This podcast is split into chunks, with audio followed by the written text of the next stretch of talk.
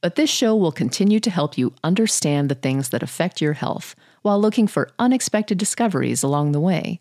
It will also explore thought provoking ideas and questions, like this one Mom deserves the best, and there's no better place to shop for Mother's Day than Whole Foods Market. They're your destination for unbeatable savings, from premium gifts to show-stopping flowers and irresistible desserts. Start by saving 33% with Prime on all body care and candles. Then get a 15-stem bunch of tulips for just $9.99 each with Prime. Round out Mom's menu with festive rosé, irresistible berry chantilly cake, and more special treats. Come celebrate Mother's Day at Whole Foods Market.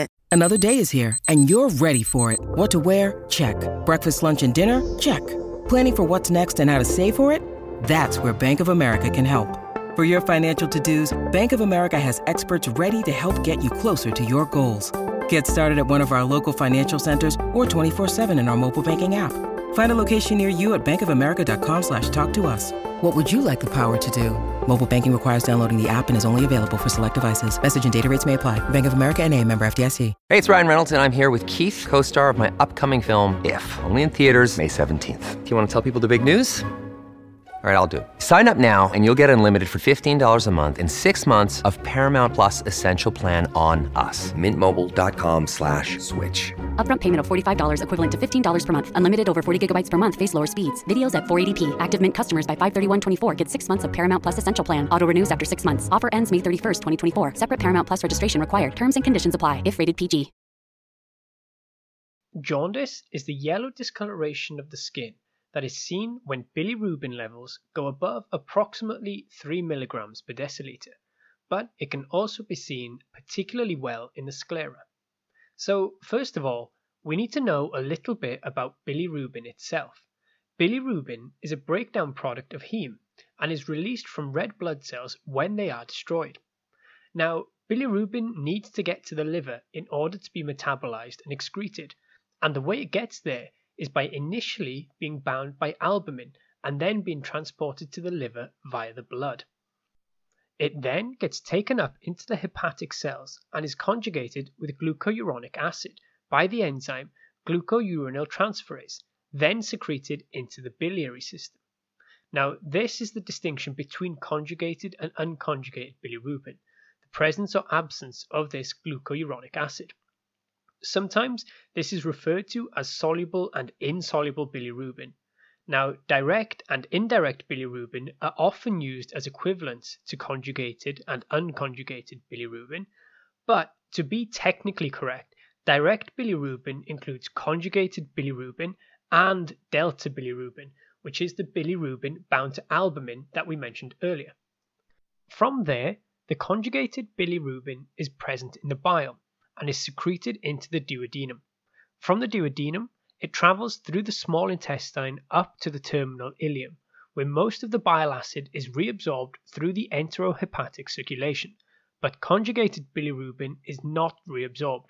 It instead passes into the colon, where the bacteria remove the glucuronic acid that was added in the liver and forms urobilinogen, which is colorless, which is then oxidized into stercobilin, which gives feces its brown color. This is why, in cases where the common bile duct is blocked, you end up seeing pale stools. Right, for anyone who's not been bored out of their mind by that bit, we'll get into the causes of jaundice that you've probably heard split up into different categories. These are prehepatic, hepatic, or posthepatic jaundice, which is also sometimes known as obstructive jaundice. Prehepatic jaundice will have increased levels of unconjugated bilirubin because we are talking about a problem occurring before the bilirubin gets to the liver. These are going to be causes featuring excessive hemolysis, so red blood cells being destroyed quicker than usual. Examples are hemolytic anemia, blood transfusions, and hemolytic drugs. Hepatic causes are due to either having damaged hepatocytes, which is the case in hepatitis cirrhosis, or hepatic carcinoma. Alternatively, you have problems in conjugating or secreting bilirubin into the bile, such as in Gilbert's, Crigler-Najjar, or Dubin-Johnson syndrome. We take this few seconds off to inform you, our valued loyal listener, about the best health and fitness podcast shows. from the Nespod studios. Join us as we give you the best of the best health and wellness updates you can rely on for the treatment of chronic health problems. Classic functional medicine back to basics health tips and special updates from the best doctors in the United States of America. Check out this health and wellness podcast shows. Explore Health Talk Weekly, Healthy Lifestyle Matters, Excellent Health Digest, Healthy and Free Daily, and last but not least, Weekly Health and Fitness Corner. Also, check out Nasty Boy CC, the truest story never told fiction podcast, for that real life on the go experience with the 27 year old Golden Boy, who made our guest invite number one list. He tells us about his story as it happens in real time and in real life. It's Nasty Boy CC, the truest story never told. Go get a load of that happiness because happiness is healthy as we know it. Join us every week as we continue to provide you the best of health and fitness wellness updates from around the globe. Enjoy the show.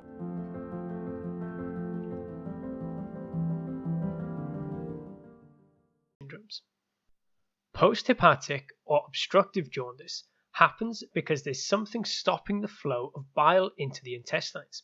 Usually, these are extrahepatic causes leading to cholestasis, including calculus cholecystitis, carcinoma of the head of the pancreas, edema from pancreatitis, and acalculous cholecystitis.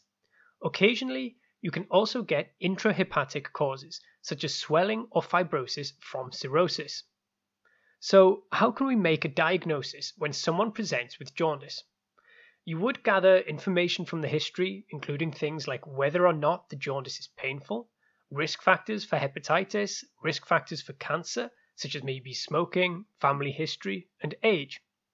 Painless jaundice is much more correlated with cancer than painful jaundice. You may even be able to feel Courvoisier's sign, which is a palpable distension of the gallbladder in the setting of painless jaundice, which implies a possible malignancy of the pancreas or gallbladder. Lab investigations would include a complete blood count, bilirubin fractionation, and liver function tests.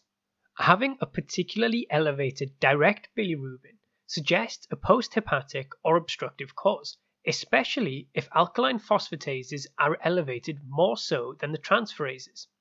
If the direct bilirubin is elevated, but the alkaline phosphatase levels are normal, with increased transaminase seen, it suggests a hepatic cause. Finally, if we have indirect bilirubin elevated more so than the direct bilirubin, along with normal liver function tests, we're more likely to be looking at a prehepatic disorder. Treatment ultimately depends on the cause of the jaundice. You may need to treat some hemolytic conditions with blood transfusions. Cessation of hemolytic drugs or cholecystectomy may be needed in patients who have acute cholecystitis, as well as some patients needing an oncological workup.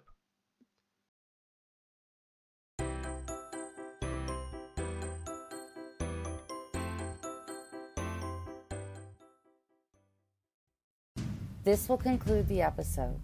Thanks for tuning in.